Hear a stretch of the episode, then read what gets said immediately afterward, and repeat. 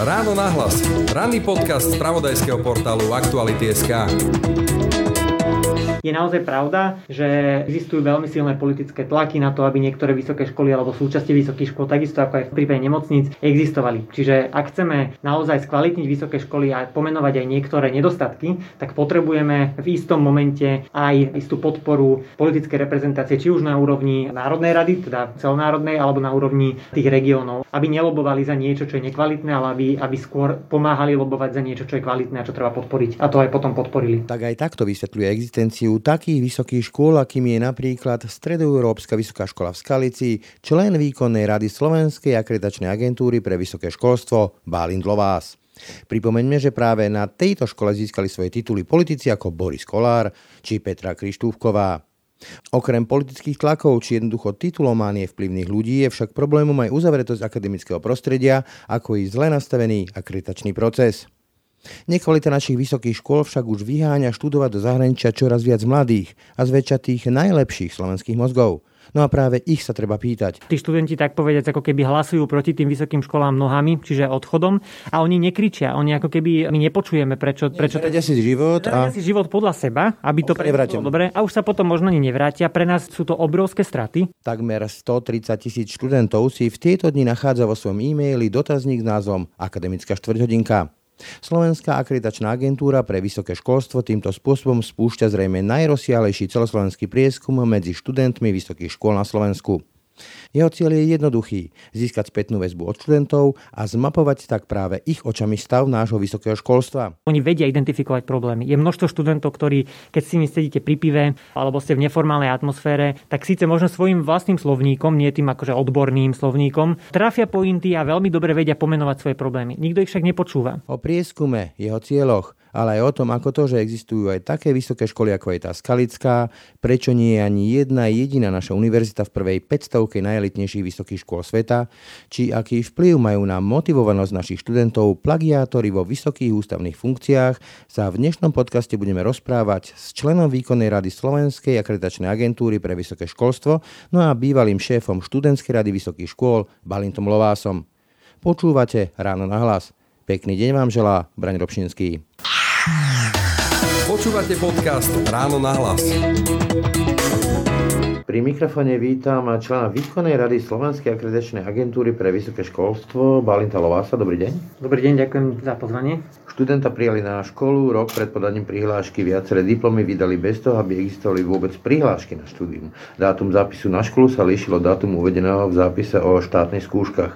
Chýbali dôkazy o realizácii denného a externého štúdia počas predchádzajúcich dvoch akademických rokov. To je z kontroly ministerstva školstva na Stredoeurópskej vysokej škole v Skalici. To je inak škola, kde získali záverečné práce a tituly Boris Kolár či Petra Krištúvková. Toto sú naše vysoké školy? Tak e, dúfam, že nie sú to naše vysoké školy, ale samozrejme treba si priznať, že niektoré vysoké školy fungujú alebo fungovali v minulosti vo veľmi zvláštnom režime. A ja som veľmi rád, že dnes sa tie problémy začínajú pomenovať. Z môjho pohľadu ako člena výkonnej rady ktorý sa snaží presadzovať ale záujmy študentov a vysokoškolok je dôležité, aby také školy na Slovensku v takom režime už nemohli fungovať a aby bola garancia, že ak sa študent na nejakú vysokú školu prihlási a vôbec môže prihlá- sa prihlásiť na Slovensku, čiže tá vysoká škola existuje, tak aby sa takéto záležitosti nediali. My sme tu kvôli tomu, že ste iniciátorom celoslovenského prieskumu medzi študentmi vysokých škôl akademická štvrťhodinka, myslím, že sa to presne volá, kde chcete zmapovať názory študentov vysokých škôl na vysoké školy. Ja sa vrátim ale ešte k tej skalici, kým sa dostaneme k tomu prieskumu. Ako je vôbec možné, že, že takéto školy vôbec existujú?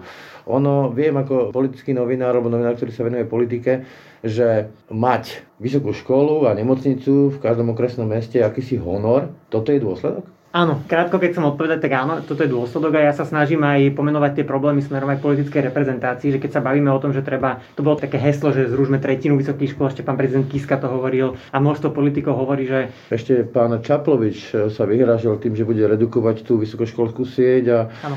v blahej pamäti nič z toho. Áno, áno, je to tak. A ja len chcem poukázať na to, že jednak len čistá redukcia siete vysokých škôl nemusí znamenať aj zvýšenie kvality. Čiže my môžeme tú sieť zefektívniť ovplyvniť tak, aby, aby sme nemuseli rušiť vysoké školy. Samozrejme tie, ktoré fungujú v zvláštnom režime, ako spomínaná vysoká škola podľa aj výsledkov kontroly. Tie by nemali na Slovensku fungovať, ale vzhľadom na tú širokú sieť vysokých škôl treba povedať, aby tie vysoké školy boli diverzifikované, aby každá vysoká škola sa venovala tomu, v čom je kvalitná. Ak sa venuje niečomu, v čom kvalitná nie je, tak treba nie vysokú školu zrušiť, ale ten odbor alebo ten konkrétny študijný mm. program treba zrušiť. Ale späť k tým politikom je naozaj pravda, že existujú veľmi silné politické tlaky na to, aby niektoré vysoké školy alebo súčasti vysokých škôl, takisto ako aj v prípade nemocníc, existovali. Čiže ak chceme naozaj skvalitniť vysoké školy a pomenovať aj niektoré nedostatky, tak potrebujeme v istom momente aj istú podporu politickej reprezentácie, či už na úrovni Národnej rady, teda celonárodnej, alebo na úrovni tých regiónov, aby nelobovali za niečo, čo je nekvalitné, ale aby, aby skôr pomáhali lobovať za niečo, čo je kvalitné a čo treba podporiť. A to aj potom podporili.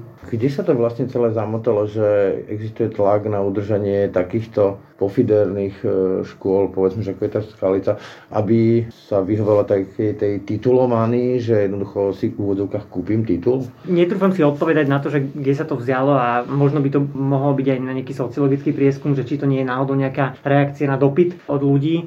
Myslím si, že to určite súvisí s e, titulomániou, ako to už niekoľkokrát bolo pomenované. Jednoducho zvykli sme si v 20. rokoch, že chceme zvyšovať ten podiel vysokoškolských vzdelaných ľudí. Bola to v istej miere požiadavka aj Európskej únie pri vstupe a tiež si myslím, že je veľmi dôležité, aby sme mali čo najvyšší, najvyššie percento e, vzdelaných ľudí na Slovensku. Teraz prichádza tá otázka, že či to vzdelanie je kvalitné. A ak to vzdelanie či ten titul vôbec za to stojí? Áno, či ten titul za to stojí a či ten titul garantuje istú kvalitu získaného vzdelávania vzdelávania. Presne. Ak nie, tak taká vysoká škola, alebo taká sieť, alebo taký program, odbor, to treba samozrejme presnejšie zistiť, kde je problém, by na Slovensku existovať nemala. A toto je úloha tzv. akreditačného procesu. Ak vy niečo akreditujete, to znamená, že dávate taký ten štempel, že to bude dobré. A teraz sa môžeme pozrieť späť, že akým spôsobom sa mohlo stať, že takéto a podobné vysoké školy na Slovensku v takom režime fungujú a fungovali. Bývalá akreditácia bola zameraná veľmi staticky. Tzv. komplexná akreditácia raz za istý čas skontrolovali, čo na vysokej škole fungovalo. Keď sa pozrieme dozadu v čase, tak naozaj stačilo, aby tie vysoké školy sa prispôsobili tej akreditácii. V tom danom momente, aby tam nahnali možno kvalitných pedagógov. Alebo tí lietajúci profesori napríklad? Napríklad tí lietajúci profesori výrazným spôsobom dokázali ako pomôcť týmto vysokým školám. Dobre, ale že vás preruším, ale veď toto viem aj ja ako novinár a nevenujem sa nejako hlboko tomuto. Vy ste člen výkonnej rady Slovenskej Slovenskej akreditačnej agentúry, ako to, že tá agentúra to nevedela? Tá agentúra funguje dva roky a agentúra to vie.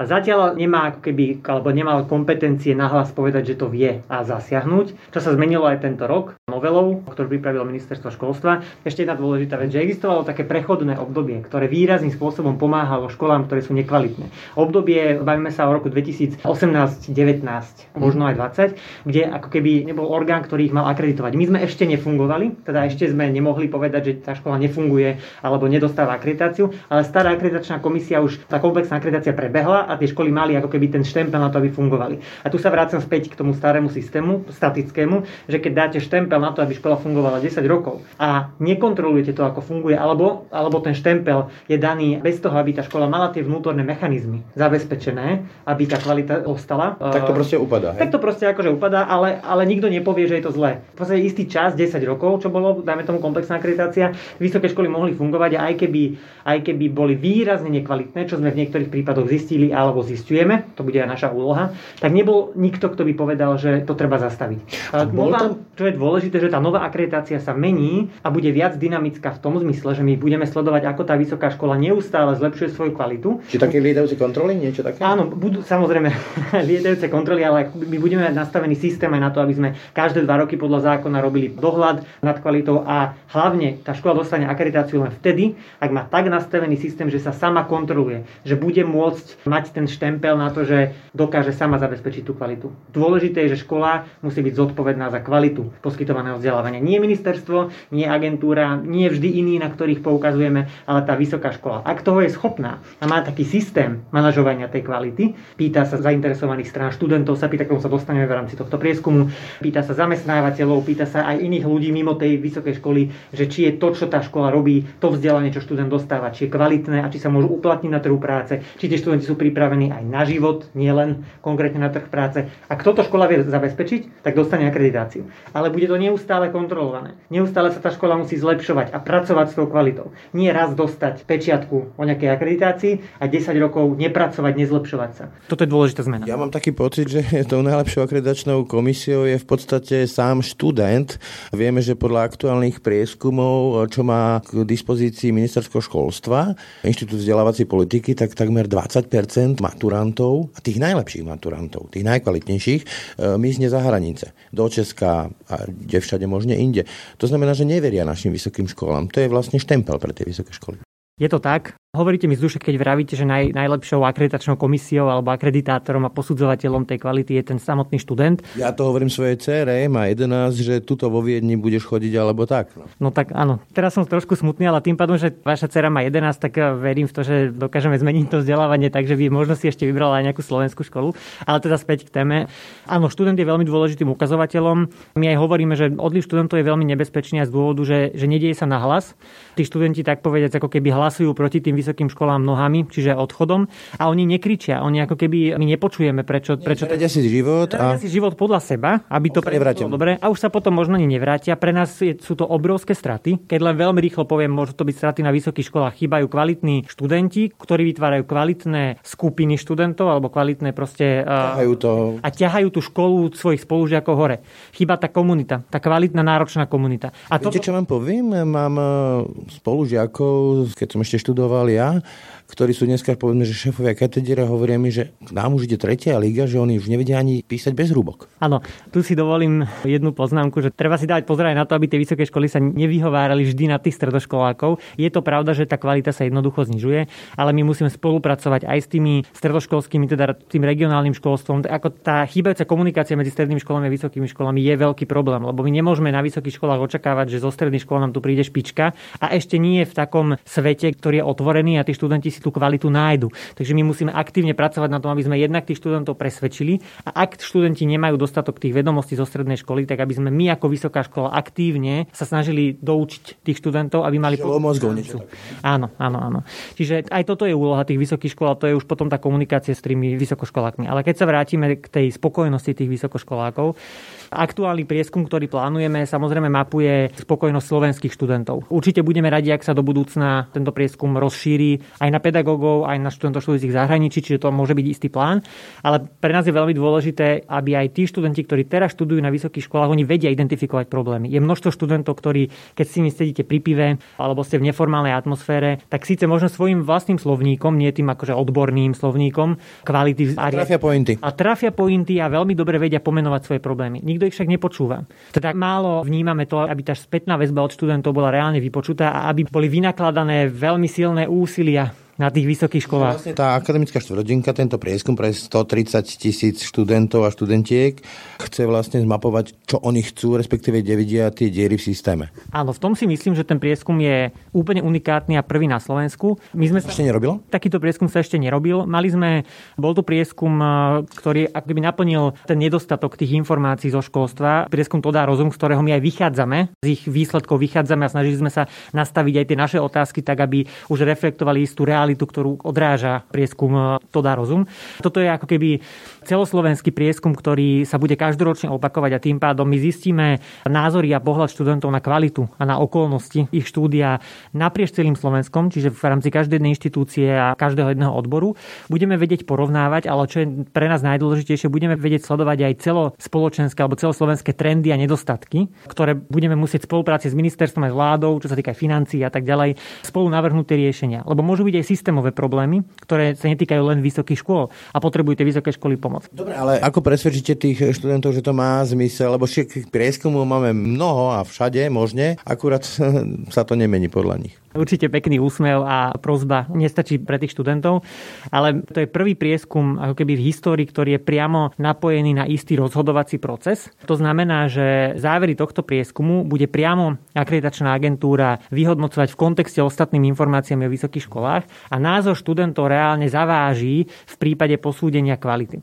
Neznamená to, že ten názor študentov automaticky znamená kvalitu, nekvalitu. My to budeme sledovať samozrejme v kontexte. Nám môže výjsť aj časom, keď budeme sledovať už druhý rok, dajme tomu, nám môže výjsť že v niektorej škole sú menej nároční študenti na seba, že ako keby sú spokojní s menšou kvalitou a tak ďalej. Veľmi zaujímavé informácie z toho môžeme mať, ale čo je pre študentov dôležité, je to prvý prieskum, ktorý naozaj môže mať veľmi silný dosah a dopad na ich kvalitu vzdelávania. Keď sa ešte vrátim k tej kvalite, respektíve nekvalite slovenských vysokých škôl, hovorili sme o tej skalici, je to dôsledok e, nejakých politických tlakov, keď sme sa rozprávali, že proste v každom okresnom meste mať vysokú školu, alebo uzavretosti toho systému, že sa navzájom tí akademici podržia, aj keď vedia, že povedzme v rámci rankingov majú nízke hodnotenia, ale prihrávajú si to tak povediac sami na seba a nepustia do toho systému nejakú väčšiu kvalitu. Je to samozrejme aj aj. Aj prieskum to dá rozum veľmi jasne preukázal ten akademický inbreeding, v podstate tú uzavretosť toho prostredia, ktorú my naozaj musíme zmeniť. Musíme to zmeniť aj napríklad internacionalizáciou. Jedna vec, ktorú sa pýtame v rámci dotazníkov, zistujeme, ako zahraniční študenti vnímajú naše vysoké školy, aby sme im pre nich mohli zatraktívniť tie vysoké školy a tým pádom dostať viac medzinárodného kontextu do našich vysokých škôl. Ale je veľký problém, že naše vysoké školy sú uzavreté. Ako keby sú ľudia, ktorí študovali na tej istej škole, robili si doktorát na tej istej škole, potom docentúru, potom profesúru, ešte možno rektori sú, dekani sú. Toto je problém, ktorý jednoducho potrebujeme nutne zmeniť. A je to aj súčasťou akreditačných štandardov. Ako... ako? Povedzme, že pritiahnuť sem niekoho zvonku, rozbiť trošku ten systém, otvoriť ho. Áno, takto. Ja by som nehovoril o rozbití systému. Treba povedať, že je veľmi veľa kvalitných ľudí. Možno to vyznie divne, alebo možno aj tak trošku škaredo, ale tí ľudia sú schovaní na tých vysokých školách a treba ich nájsť. Často tí hlasní ľudia nie sú možno tí najkvalitnejší, ale my vnímame, že na slovenských vysokých školách je množstvo veľmi talentovaných mladých ľudí a množstvo veľmi talentovaných vedcov. A týmto ľuďom treba dať väčšiu príležitosť a šancu a šancu aj na to, aby mohli chodiť do sveta alebo zo sveta svojich známych, svojich kolegov, s ktorými robia spolu výskumy, priniesli na Slovensko jednoducho otvoriť ten systém tak, aby sa sem dostali ľudia aj zvonka, aj z iného prostredia. A ak už nič iné, tak aby sa aspoň medzi sebou tie vysoké školy viac otvorili a komunikovali. Ale treba sa otvoriť aj svetu. Jednoducho to je veľmi žiadané aj od študentov. Mimochodom, jedna vec, ktorú zistujeme, je aj, že či pre študentov je dôležité mať medzinárodné prostredie, študovať v medzinárodnom prostredí alebo v prostredí, kde sú aj iní študenti ako, ako svoji spolužiaci zo strednej alebo kolegovia z mesta. Rozmýšľam, ako to zapasovať e, túto snahu o väčšiu kvalitu do toho kontextu plagiátorov, ktorých tu dnes máme a ktoré nám tu vládnu. Ja neviem, tak už aj moja dcera sa tak pýta, že vlastne na čo sa mám snažiť, keď sa to dá v podstate kúpiť. Áno, je to veľmi ťažké, ako keby udržať ten pozitívny obraz o tých vysokých školách a tak aj ako aj ja sa snažím hovoriť ľuďom, že máme tu aj kvalitu a máme tu aj kvalitné pracoviská. Je to ťažké v tom kontexte, keď vidíme obrovské zlyhania tých inštitúcií a presne preto potrebujeme, alebo aj chceme ako agentúra a ja osobne dať do popredia názor tých študentov a tieto zlyhania ako keby pomôcť eliminovať. A čo sa lebo... A čo sa týka ešte áno, toho plagiátorstva, my sa pýtame aj na plagiátorstvo v rámci dotazníku a pýtame sa na to tak sofistikovane. Pýtame sa študentov, či sa učia písať a využívať zdroje, či mali skúsenosť, či už oni alebo aj spolužiaci s tým, že odpisovali alebo, alebo si snažili zjednodušiť prácu, lebo viete, často to není chyba tých študentov. Často... No práve, že chcem, lebo všetci tu mudrujeme nad Grelingom, Matovičom a tak ďalej, Kolárom oprávnene, ale veď predsa niekto im to umožnil, niekto im to dovolil a ako oni sa nehambia a s tými plagiatmi behajú po svete, tak ani tie školy sa zjavne nehambia, že pustili toto von. Áno, toto je ten dôležitý moment, ktorý sa aj odborne týka našej agentúry. Čo bude naša psia povinnosť dávať pozor na to, aby sa toto nestávalo. Viete, keď ste od prvého ročníku ako keby sa kultivujete v prostredí, kde je to bežné, kde ak to nerobíte, tak vy ste ten, ktorý, ktorý nie je in a zároveň aj dopláca na svoju čestnosť, tak samozrejme po istom čase, ak nie ste dostatočne silní, alebo môžete byť aj silní, ale to prostredie vás jednoducho ako keby udupe, tak sa naučíte tie praktiky a dostávame sa ku kultúre kvality. Prostredie odmenuje nepoctivosť. Áno, a dostávame sa ku kultúre kvality, ktorú my nemáme na Slovensku až tak vybudovanú, tú kultúru k citu, k tej náročnosti na samého seba. A musíme povedať, že ak máme na vysokých školách plagiáty, tak to nehačme jednoducho na tých študentov. Jednoducho my sa musíme pozrieť na to, že prečo to vysoká škola umožnila. A ešte jedna vec, keď sa pozeráme napríklad aj na, na vedecké výstupy, tento prieskum teraz ešte nie je určený pre doktorandov. Budeme, e, pravdepodobne plánujeme aj ďalší prieskum pre doktorandov, je to pre prvákov, druhákov, ale už v druhom ročníku na kvalitnejších školách sa deje výskum, ako tí študenti sa zapájajú do tvorivých činností, mali by sa, čo je dôležité. Ale keď vy sa učíte na vysokej škole to, ako najlepšie, na, najlepšie publikovať, kde váš kamarát alebo kamarát vášho profesora je šéf nejakej redakčnej rady a tak ďalej, proste podobné praktiky, ktoré my momentálne odhalujeme a vidíme, tak ja naozaj nemôžem od toho študenta chcieť, aby vôbec mal cit k tej kvalite, lebo on to nemá odkiaľ získať. Čiže dôležité, aby tá kultúra kvality vznikla na tej škole, aby tá škola bola náročná na seba a následne ako keby vychovávala tých študentov, ktorí potom ako keby multiplikujú alebo zviacnásobňujú tento prístup tých škôl alebo komunikujú s prvákmi, so stredoškolákmi a, a takto vybudovať takú kvalitu, ktorá nie je založená len na základe nejakej pečiatky od agentúry, ale na nejakom dlhšom a stabilnom, silnom procese kultúry kvality, budovania kultúry kvality na, na tých vysokých školách. A toho základom je, ja sa musím vždy vrátiť k tomu prieskumu študentskému, lebo toho základom je to, aby... Ten objednávkový list. Áno, aby sme tie dáta jednoducho mali. My momentálne nemáme dáta. Školstvo je jeden z rezortov, kde najmenej dát v dispozícii. Dobre, o tom... A čo keď vám vyjde, že tí slovenskí študenti sú takto zvyknutí na nízku kvalitu, očakávajú nízku kvalitu a proste chcú len tituly? Čo potom s tým? Toto je ťažká otázka. A, a takto ako, keby som na to teraz hneď vedel odpovedať, tak asi aj sám seba klamem. Je to náročná otázka, ktorej sa venujeme aj v rámci agentúry, ale my budeme tieto informácie dávať do kontextu aj s tou kvalitou, s tým výstupom, aj s názorom zamestnávateľov, aj možno aj s tými vedeckými výstupmi tej vysokej školy, aj s kvalitou toho vzdelávacieho procesu, čo je ináč veľmi ťažké merať tú kvalitu vzdelávacieho procesu. A keď budeme vidieť, že tí študenti sú nenároční, tak jednoducho musíme tlačiť tie vysoké školy do toho, aby tú náročnosť zvyšovali. Tá otázka nebola zvesená z e, vesmíru. Ono tu máme roky, počúvame od e, tých, ktorí si objednávajú a platia tie vysoké školy, teda od politikov, také, že vzdelanie pre život a proste praktické vzdelanie. Potom teraz tu máme útoky na vedcov, permanentne sa opakujúce. Taká dehonestácia, a vidím to už aj na tých sociálnych sieťach, no čak vysoká škola života, hej, že čo ty vieš o veciach, aj keď máš tri tituly. To je proste spoločenský a objednávka, tlak, ktorá formuje aj tých študentov. Áno, je a preto je veľmi náročné v spoločnosti, ktorá nie až tak akceptuje alebo chápe vo veľkom podieli ako tých obyvateľov, chápe tú potrebu aj tej ekonomiky, ktorá je založená na vzdelaní a tej potrebe proste byť, byť, byť naozaj nielen kvalifikovaný, ale aj vzdelaný.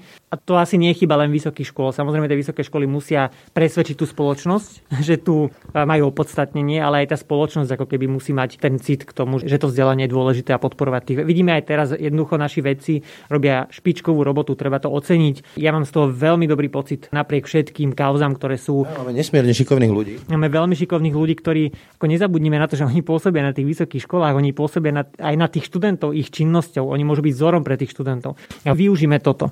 Bohužiaľ, samozrejme, nič nemôžeme robiť proti tomu, keď istá časť spoločnosti dehonestuje. To nie je ako keby ani úloha agentúry a ja, ja na to sám nemám odpoveď, ako to riešiť. Som z toho smutný, ale musíme tu spolo... čím viac, viete, čím viac vzdelaných ľudí budete mať správne, ako keby vzdelaných a kvalitne vzdelaných, tak tým sa tá skupina ľudí na Slovensku, ktorá akceptuje potrebu kvalitného vzdelávania ako bude väčšia tá skupina. A možno aj ich deti budú viesť k tomu, že to vzdelanie je dôležité a musia si ho vážiť. Vážiť si aj to, že na Slovensku majú nárok na bezodplatné vzdelávanie. To už, či kvalitné, tak to uvidí akreditačný proces, aj my ale musíme, ako to je dlhší proces, ja to tak vnímam. Áno, na jednej strane máme veľmi šikovných, e, inšpiratívnych vedcov, na druhej strane teraz v tejto pandémii sa ukázalo, ja osobnú skúsenosť mám a som sa rozprával s ďalšími ľuďmi, ktorí podobnú, mnohí lekári, teda vysokoškolsky vzdelaní ľudia, ďalší inžinieri vysokoškolsky vzdelaní ľudia, rozprávajú o chrypočke, o čipoch e, vo vakcínach. Proste ako keby sa ukázalo taká jednorozmernosť toho vzdelania, že niekto je schopný projektovať mosty alebo operovať srdce ale je úplne ako keby slepý a bezbraný voči takému tomu všeobecnému vzdelaniu, ktoré si vie testovať všetky tie konšpiračné teórie a podobne. Kde sa stala chyba? Áno, akurát som počúval jeden podcast, ktorý so do okolností ste viedli vy o presne o emočnej inteligencii alebo potrebe iného typu inteligencie. Gražino. Áno, áno. A veľmi sa mi to páčilo, je to naozaj dôležitý aspekt aj toho vzdelávania. My nemôžeme vychovávať, teraz sa ospravedlňujem za výraz, ale fach idiotov, ktorí v podstate sú veľmi úzko zameraní, možno aj dobrí v tom, čo robia a možno napísali aj kvalitnú dizertačnú prácu, majú doktorát, ale potom neskôr vedú ako keby extremistické hnutia a podobne. Že my musíme v rámci toho vzdelávacieho cyklu a procesu tých, tých študentov vychovávať aj k niečomu inému ako len, len ich odbor. A Mimochodom, aj na to sa pýtame v rámci dotazníku. My sa pýtame študentov, aké iné ako keby zručnosti získali, či vôbec majú taký pocit, že získali aj viac, než ich konkrétne ako keby to odborné vzdelanie. A to bude pre nás veľmi zaujímavým indikátorom toho, či tie vysoké školy sa tomuto nejakým spôsobom venujú. Lebo niekedy je otázka, viete, máte šikovných absolventov, ktorým sa vysoké školy píšia, ale my sa musíme pozrieť na to, že či tí absolventi sú, sú vďaka tým vysokým školám alebo napriek. alebo napriek tým vysokým školám. Čiže my sa musíme, my sa musíme ako keby usilovať o to, aby vďaka tým vysokým školám bolo čo najviac takto šikovných absolventov. To, ten úspešný je dôsledok systému, nie napriek tomu systému, ale ja sa vrátim k tým plagiatom a k takým tým podivným školám typu Skalica a podobne, Sladkovičova a ďalšie. Viem, že napríklad v anglosadskom svete je plagiatorstvo hamba nie že na tri zimy, ale na celý život v podstate. S tým sa už... To je bilak. Je toto náš nejaký karpatský fenomén, slovenský alebo stredoeurópsky, alebo ako to máme zaramcovať, takéto, že Kalice, Sládkovičová, plagiáty, minister plagiátora a podobne. Podľa mňa to je fenomén, je to určite fenomén aj, aj toho nášho okolia východnej, východnej Európy, stredu východu. No, Maďarskú prezidentu, tuším, musel odstúpiť, keď sa prišlo na ten plagiat. Áno, áno, ako vidíme aj, aj v Rakúsku, akým spôsobom riešia plagiáty, ale to neznamená, že v Maďarsku tiež tie plagiáty ako keby nie sú. Takisto neznamená, že v Česku nie sú plagiáty. Trošku to... Áno, trošku môžeme vnímať ako keby tie plagiáty, alebo takto tie univerzity, ktoré umožňujú jednoduchšie si, aby som takto formuloval myšlienku, že jednoduchšie si získať ten titul. To sú skôr také ako keby trafiky, ktoré umožňujú umožnia niektorým spriazneným ľuďom získať si jednoducho titul jednoduchšie. A to, to si myslím, že to je v našej kultúre. To niečo, keď si vybavíte, že, že vám dajú STK skôr, alebo si vybavíte, že ako je to, toto, je to... toto chápem, ale rozmýšľam a vraciam sa k tomu uzavretému systému. Prečo pre Boha nebijú na poplách nekričia tie seriózne vysoké školy, tie seriózne akademici, veď im to ničí meno. Je to nekalá konkurencia, poviem to takto. Áno, ak teda môžem z tejto pozície ich poprosiť, tak kričte. To je jedna z mála vecí, ktoré momentálne môžem spraviť. Tiež to vnímam, že to akademické prostredie je ticho. Ako som už spomínal, je veľmi veľa kvalitných ľudí, ktorí možno ináč aj preto, lebo tým časom zistili, že pustiť sa do nejakej aktivity, ktorá má zmeniť istú kultúru na škole alebo v krajine je veľmi náročné náročné. Oni sa radšej venujú tej kvalitnej svojej robote a nebudú bojovať s veternými mlynmi. To je jeden z tých, ukazovať, tak jeden z tých dôvodov, preto niečo nekričia. Alebo si odsedla kvalitného rektora, ako sme nedávno videli. Pre z toho Senátu bol proste strašný. Áno, ako toto je téma, ku ktorej momentálne ako keby sa vyjadrovať nechcem, ale tam je ako tiež dôležité vnímať, ako dôležitý je ten názor tých študentov, alebo ako univerzita reaguje na názor tých študentov. Hej, že nejde tu teraz o kvalitného alebo nekvalitného rektora, ide o ten prístup k názoru kvalitných študentov, ktorí si musíme nielen na STUčke, ale na každej jednej vysokej škole vážiť a musíme si vážiť tých aktívnych ľudí, ktorí sa snažia niečo meniť. A toto je otázka ináč aj riadenia tých vysokých škôl, aj manažmentu tých vysokých škôl, že možno aj tí manažeri na vysokých školách alebo tí vedúci, ktorí nemusia byť vždy v manažerských pozíciách, stačí, že sú profesori, majú definitívu, majú veľmi silnú pozíciu na tej škole, aby oni pochopili potrebu podporovať mladú generáciu a podporovať ľudí, ktorí chcú niečo meniť. Aby nevnímali tú zmenu ako ohrozenie ich pozície, lebo keď sú naozaj dobrí, tak tá pozícia ohrozená nie je. Jednoducho treba otvoriť to prostredie mladým a to prostredie zmenám k lepšiemu. Pomohlo by, keby sa tu zriadila na zelenej lúke jedna úplne že super kvalitná vysoká škola, ktorá by stiahla tú najväčšiu kvalitu, čo máme v akademickom prostredí. Takéto úvahy sa objavili v poslednom období. Alebo naopak by to, alebo v pláne obnovy, alebo naopak by to vysalo tej vysoké školy a ešte by to zhoršilo tú situáciu. Áno, to je tá nekonečná dilema, kde existuje jedna aj druhá strana, majú, obidve strany majú podľa mňa veľmi solidné argumenty. Ja sa priznám, že niekedy aj ja tak snívam o nejakej univerzite na zelenej lúke, hlavne aj z dôvodu tých e, veľmi komplikovaných väzieb rôznych ľudí na tých univerzitách, kvôli čomu sa to nemení a aj šikovní ľudia, aj dobrí rektori, aj dobrí dekani, aj dobrí docenti a výskumníci proste ako narazia na tie limity toho prostredia. A tiež niekedy si hovorím, čo by bolo, keby sme postavili ako keby novú univerzitu s novou kvalitou, s novou kultúrou, ale sú to veľmi zjednodušené ako keby predstavy, že aj tú novú univerzitu treba postaviť, aj tam treba tú kvalitu doniesť, aj tam treba tých ľudí ako keby nielen zaplatiť, ale aj motivovať. Čiže nie je to také jednoduché. A ešte späť k tej úvahe exkluzivity. To je jedna z tých ako keby e, téz, že či je správne vyťahnuť z nejakého systému vzdelávacieho tú špičku a umožniť exkluzívne vzdelávať sa na nejakej ako keby exkluzívnej vysokej škole. Či to skôr nepodporí tú nekvalitu na tých iných vysokých školách. Nemám na to ako keby odpoveď. Ja to inak dosť desí tento trend. Ja napríklad tiež uvažujem, že ak tá stredná upper middle trieda sa rozhodne, že bude vyťahovať svoje deti zo systému, či už materské školy súkromné, alebo čo máme v zdravotníctve, poďme radšej sa rodiť do Rakúska a podobne, tak vlastne ten systém degeneruje, atrofuje. Jednoznačne áno a hlavne tí kvalitní ľudia, tá intelektuálna vrstva alebo potom tá elita, potom nebude mať ako keby s kým sa rozprávať a bude sa... Dva svety ako keby? Jasné, že vytvoria sa dva svety, ktoré medzi sebou majú veľmi ako veľký prepad a možno si ani už, už rozumieť nebudú. Ja si nemyslím, že na Slovensku je, je riešenie postaviť novú univerzitu.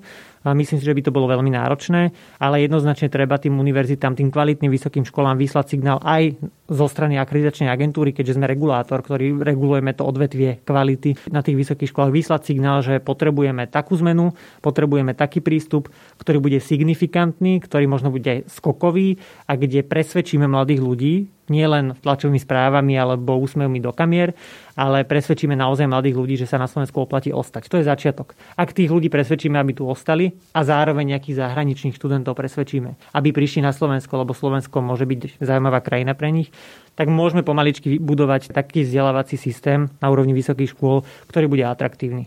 A ten určite vygeneruje zo seba 3-4 kvalitné inštitúcie. Ako ešte jednu vec by som rád povedal, lebo veľmi radi hovoríme, že aký úžasný systém je v Anglicku a úžasný v Amerike a tak ďalej. My poznáme tie špičkové anglické vysoké školy. League napríklad. Áno, ale... Ten priemer asi nie je až taký. Presne tak, že tam sú takisto proste trafiky a tam sú takisto nekvalitné. Ale zase budem vám oponovať hneď z fleku v tej prvej 500, kde sme. No nikde sme. Nikde nie sme. Áno, presne tak, nikde nie sme. Česi sú. Česi sú, Maďari sú, Poliaci sú, Rakúšania sú. Čiže toto je jednoducho fakt, ktorý ja tiež nahlas hovorím, že treba to pomenovať. A mne sa veľmi nepáči ani ten prístup niektorých vysokých škôl, že keby bojíme sa pomenovať problém. Dostanem sa späť k dotazníkovému prieskumu.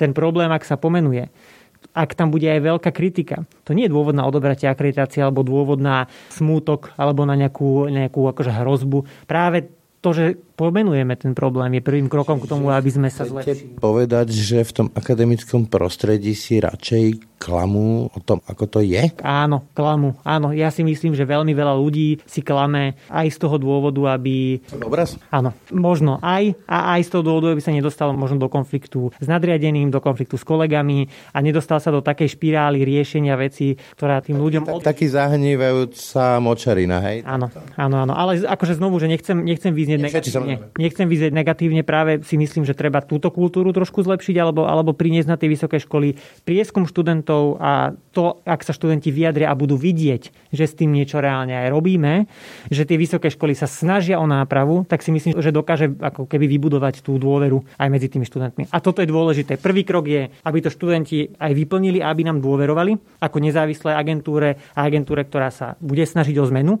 a dostane ten názor tých študentov na najvyššie pozície. A v druhom kroku v spolupráci s vysokými školami jednoducho musíme presvedčiť tých študentov, že tie zmeny, ktoré potrebujú, ktoré indikujú, spravíme pre nich. Bude tou zmenou ten plán aktuálneho ministra Grelinga reformovať vysoké školstvo takým spôsobom, že samotné vysoké školy o tom hovoria ako útoku na nezávislosť a autonómiu a prirovnávajú to k období nacizmu alebo komunizmu. To sú veľmi tvrdé slova. Na druhej strane zase, aby som to zarámcoval, môže byť protiargument, no tak pozrite sa, akú kvalitu produkujete, tak čo sa divíte, že prichádza nejaká snaha o zmenu. Tak kde je tá pravda? Áno, tých argumentov je veľa. Ja si nemyslím, že ja som človek, ktorý by mal mal tú pravdu pomenovať, alebo si na to netrúfam, ale to, čo je dôležité povedať. Názor. Ja si myslím, že zlyha, v, v kontexte tej novely vysokoškolského zákona, tak to všetci vieme, že istá novela musí prísť. O tom sa hovorí 10 rokov, čo len ja si spomínam z mojich čias študentského zástupcu. Na každej rektorskej konferencii sme počúvali, ako treba nový zákon, ako treba novelizovať, ako treba ten spôsob riadenia vysokých škôl spružniť, čo je naozaj akože je pravda, vychádza to aj zo záverov, to dá rozumu. Analytici to často hovoria, že treba spružniť to riadenie, zlepšiť to riadenie. Čiže ako keby nikto nehovorí, dúfam, že nikto si nemyslí, že tento systém, ktorý momentálne funguje, je perfektný, ideálny, lebo veď vonkoncom vidíme, že... Ale te, vidíme, ten nápad e, Grelinga, teda osikať trošku tú autonómiu a vstúpiť do stranu štátu, je dobrý alebo nie? Dostávame sa k tomu. Ja si myslím, že samotný nápad vstúpiť na vysoké školy a odobrať ich autonómiu nie je dobrý nápad. Poviem akože z dlhodobého hľadiska. Jednoducho autonómia vysokých škôl je, je niečo, čo má ostať a my musíme budovať dôveru o vysoké školy, ktoré, tak ako ja hovorím teraz akože aj v mene člena výkonnej rady agentúry, aby mali taký systém kvality, ktorý dokáže udržať autonómne, vnútorne, bez akosi zásahu nejaké vonkajšie moci. Dokáže štát nie je ten správny riešiteľ? Ja si nemyslím, že štát je správny riešiteľ. Nemyslím si, že štát dokázal v minulosti a v uplynulých 30 rokov, že čo sa chytil, to perfektne funguje. Čiže tam je trošku taká ako keby možno nesprávna bipolárna dilema. Ale... Dať tým vysokým školám ešte jednu, povedzme, že poslednú šancu, aby si tú kvalitu napravili zvnútra systému, hej? Nehovoril by som, že poslednú šancu. Ja by som vysokým školám šancu dal, ale ja som otvorený zmene. Ja si myslím, že tá zmena musí prebehnúť. Len čo sa týka návrhu ministerstva školstva, osobne si myslím, že problém bol v komunikácii. Niekde v istom momente mohla zlyhať tá komunikácia, treba jednoducho ako keby užšie komunikovať, ale tiež by bolo vhodné zo strany vysokých škôl zvoliť konštruktívny prístup, lebo viete, keď 30 rokov sa nám nedarí dostať sa aspoň na špičku strednej Európy, už sa nebavíme o Európe, aspoň konkurovať Čechom alebo Maďarom alebo Poliakom, tak niekde problém je. A samozrejme vám povedia reprezentanti veľmi správne vysoký škôl, že vysoké školstvo je podfinancované, veda je výrazne Strašne veľmi. To je pravda a preto ja vždy, keď komunikujem či už s pánom ministrom alebo so zástupcami vlády, mám tu možnosť... Ale peniaze nie sú samospasiteľným riešením. Akože naliať si e, peniaze do nefunkčného systému nie je riešenie. Áno, ja tu mám možno teraz vidím populisticky, nechcem byť populista, ale vysoké školy e, majú rozpočet okolo tých 500 miliónov eur. 500 miliónov eur je niečo, čo v prípade výstavby diálnic alebo iných možno veľkých kauz je zanedbateľná suma. Bavme sa o tom, že my potrebujeme investovať do vzdelávania. A teda dve, teraz dve strany. Máme politikov. Pre mňa garancia toho, že politik myslí vážne vzdelávanie, je to číslo, ktoré je ochotné dať z štátneho rozpočtu. Percento, áno. Percento. Čiže ak politik hovorí, že pre mňa je dôležité vzdelávanie a vzdialenosť na spoločnosť a tak ďalej, tak sa spýtam, koľko peňazí ide do vedy a koľko peňazí ide do, do vzdelávania. Nepýtam sa na iné nástroje, na spôsob obsadenia univerzít a podobne. Ja chcem vidieť, že ten politik naozaj to myslí vážne a je ochotný dať na vzdelanie peniaze. A potom sa bavíme o tom, ako ten systém funguje a ako ho vieme vylepšiť. A tam potrebujeme také vysoké školy, ktoré sú ochotné diskutovať. Protestovať je dobrá vec v prípade, keď človek protestuje za niečo dobré, ale chceme vidieť aj konštruktívny prístup, lebo nie sme na tom tak dobre, čo sa univerzit týka na Slovensku, aby sme si mohli dovoliť ten systém, ktorý u nás je, kultivovať naďalej. Čiže keby ste vy mali tú moc, skúste povedať tri body, ktoré by ste urobili, aby sa to posunulo niekam k aspoň tej stredoeurópskej špičke, keď už nie to. Musím povedať, vyplnil by som študentský prieskum. ale, ale teraz vážne. Ja si osobne myslím, že je veľmi dôležité sprúžniť riadenie v zmysle dávať rektorom e, väčšiu manažerskú moc, otvoriť voľbu rektora, lebo znovu pre bežného študenta nie je dôležité, ako sa rektor volí, ale pre vchod a manažovanie inštitúcie je dôležité, aký človek tam sedí a či to je človek, ktorý chce naďalej kultivovať to prostredie, v ktorom vyrastal, alebo je to človek, ktorý reálne má aj silu, aj kompetenciu presadzovať tie zmeny. Takže sprúžniť ako ako keby tú pozíciu, tú manažerskú pozíciu toho rektora, posilniť manažerskú pozíciu, aby nebola istá kolektívna zodpovednosť, nič nehovoriaca kolektívna zodpovednosť na nejakom senáte v prípade rôznych strategických rozhodnutí, ako sme to videli aj v prípade STUčky, kde ako keby nikto nie je zodpovedný za ten stav obrovského poklesu kvality, ktorý tam akože vnímame z pohľadu študentov. Nikto za to nie je zodpovedný. Hej. Nech je rektor taký, ktorý má tie kompetencie a nástroje manažerské, aby, aby mohol, mohol tú vysokú školu ako keby manažersky riadiť. Druhá vec, čo je veľmi dôležité, financie. Áno, je to kliše, ale potrebujeme naliať financie, potrebujeme presvedčiť vedcov, presvedčiť proste šikovných ľudí, že tá politika proste stojí za nimi a tie financie tam jednoducho dávajú. A potom sa môžeme baviť o nuansoch. Potom sa bavíme o tom, že v rámci riadenia kvality, čo je naša agenda, ako chceme zabezpečiť zapojenie študentov, zamestnávateľov, to je môj tretí bod, keď sa pýtajú na tri, oveľa silnejšie zapojenie zamestnávateľov, ale aj výchova tých zamestnávateľov k tomu, aby sa vedeli zapájať. Lebo ani ten zamestnávateľ nie je ako keby vedený k tomu, aby pomáhal pomáhal vysokej škole. Aby to nebolo, že on si objedná proste ľudí pre svoju firmu a nehľadí na to, aký to má zmysel spoločenský. Presne tak. Asi z tej diskusie je jasné, že to riešenie nepôjde rýchlo. A akýkoľvek politik alebo rektor alebo hoci kto si myslí, že že nejakým ako mávnutím prútiku a schválením nejaké novely sa tu nám zrazu zlepšia vysoké školy, tak jednoducho to tak nie je. Bohužiaľ je to dlhý. A tá moja 11-ročná Ester sa dočka toho, že keď budem mať tých 18 a bude si vyberať, tak jej nepoviem, že choď do Viedne, choď do Prahy? Dúfam, že od tých 7 rokov si môžeme sadnúť za, za mikrofón a porozprávať sa o tom. A ja si myslím, že áno, ale k tomu, aby sa dočkala, tak by bolo fajn, keby plagiátori vrátili tituly a keby sme sa tu netvárili, že taký problém na Slovensku aj kultúrny, lebo je to aj kultúrny problém, neexistoval. Postavme sa proste tvárou k problémom, ktoré na Slovensku sú, pomenujme ich a začneme. Priamo výzva pánovi Kolárovi, pánovi Matovičovi, pánovi Grolingovi? Ja nechcem ako keby do toho vstupovať, to nie je ani moja doména. Ja si osobne myslím, že ľudia, ktorí sú na čele štátu, výrazným spôsobom formujú aj kvalitu tej spoločnosti. Čiže tá vaša 11-ročná dcéra by mohla vidieť, by bolo dobre, keby videla v lídroch e, štátu isté vzory, alebo ľudí, ktorí dávajú nádej a nie, nie ľudí, ktorí, ktorí vyslovne vysielajú signál, že ak si špička, ak si talent, ak chceš robiť niečo dobré, a chceš to robiť na základe tvojho získaného kvalitného vzdelávania, tak Slovensko nie je krajina pre teba. A vy ste veľký optimist. Som. A ľudia, ktorí ma poznajú... Ja vyše 20 rokov a nemení sa to. Ľudia, ktorí ma poznajú, vedia, že som optimista. Možno príde istý moment, kedy sa zlomím, ale nechcem sa ešte zlomiť. Ani v rámci akreditačnej agentúry si myslím, že mojou úlohou je byť optimista a byť ako keby tlačiť tie pozitívne zmeny. Ako náhle zistím, že je to niečo nemožné, tak si myslím, že aj mojou morálnou zodpovednosťou sa postaviť a povedať, že, že jednoducho to sa nedá, odchádzam. Keď sa vrátim ešte k tým úvahám o redukcii vysokých škôl od eh, ex-ministra Čaploviča a ďalších, Keby ste mali povedať, koľko je tu naozaj kvalitných škôl, ktoré stoja za ten pojem, alebo splňajú vôbec ten pojem kvalitná vysoká škola, koľko by ich tu ostalo z toho počtu, ktoré tu dnes máme? Toto je náročná otázka, odpoviem vám, asi, asi vám to nebude páčiť. Ja by som negeneralizoval kvalitu na vysoké školy. Sú vysoké školy, o ktorých by ste si ani nemysleli, že ich dám do zoznamu kvalitných škôl a majú kvalitné pracoviska. Mali by sme, ja viem, že to je z hľadiska médií. Pardon, že sa spýtam, ale znamená to, že som to príliš paušalizoval, alebo že som zvolil veľkú jednotku ako vysokú školu, že sú tam jednotlivé katedry a tak ďalej, pracoviska? Veľkú jednotku. Ja nie som rád, keď sa paušalizuje na vysoké školy, na tú veľkú jednotku tej vysokej školy, lebo existujú vysoké školy, ktoré možno nepatria medzi špičku ani Slovenska, ktoré možno mali svoje kauzy, ale na iných katedrách a iných fakultách majú svojich kvalitných e, pracovníkov. Ja si naozaj nemyslím, že rušenie vysokých škôl tu hoci čo vyrieši. Musíme diverzifikovať vysoké školy, musíme vysokým školám vysvetliť, aby robili to, v čom sú dobrí, aby si definovali to, v čom vedia byť dobrí a robili to. Ak to nebude špičková veda, pre Boha nemôžeme robiť špičkovú vedu v Bratislave, v Žiline, v Banskej Bystrici, v Komárne, v Košicech, všade naraz. To sa jednoducho v takej krajine nedá. Ale nech sa venujú študentom, nech ich pripravujú na život, na prácu, kvalitne a budeme spokojní a nikto ich nebude zatvárať. Začali sme zlou skalicou, skončíme topkou. Čo je z vášho pohľadu tá slovenská vysokoškolská topka? Kde to je? Toto je tiež ťažká otázka. Ja nemám rada ani rankingy, lebo neodzrkadľujú ako keby vždy tú realitu. Ale určite tu máme vysoké školy, ktoré sa venujú vede, napríklad Univerzita Komenského, Technická univerzita, tak, tzv. V4, ktorú tak e, bereme ako keby, že tá topka na Slovensku.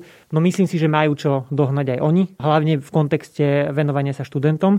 A preto nerád vyzdvihujem nejaké vysoké školy len na základe ich tradícií alebo možno lepších vedeckých výstupov. Pre nás je dôležité, aby študent bol spokojný a aby študent bol na konci dňa kvalitný. A to sa môže diať aj na vysokej škole, ktorá je možno menšia, ktorá nemá možno takú reputáciu, ale tá kultúra na tej vysokej škole jednoducho v ďalších rokoch sa mení. Čiže skrátenie, to, že vysoká škola má tradíciu a je naozaj dobrá vo vedeckých výstupoch, čo sú pomenované vysoké školy, jednoznačne sú, to ešte nie je garanciou toho, že ten študent dostane aj kvalitné vzdelávanie.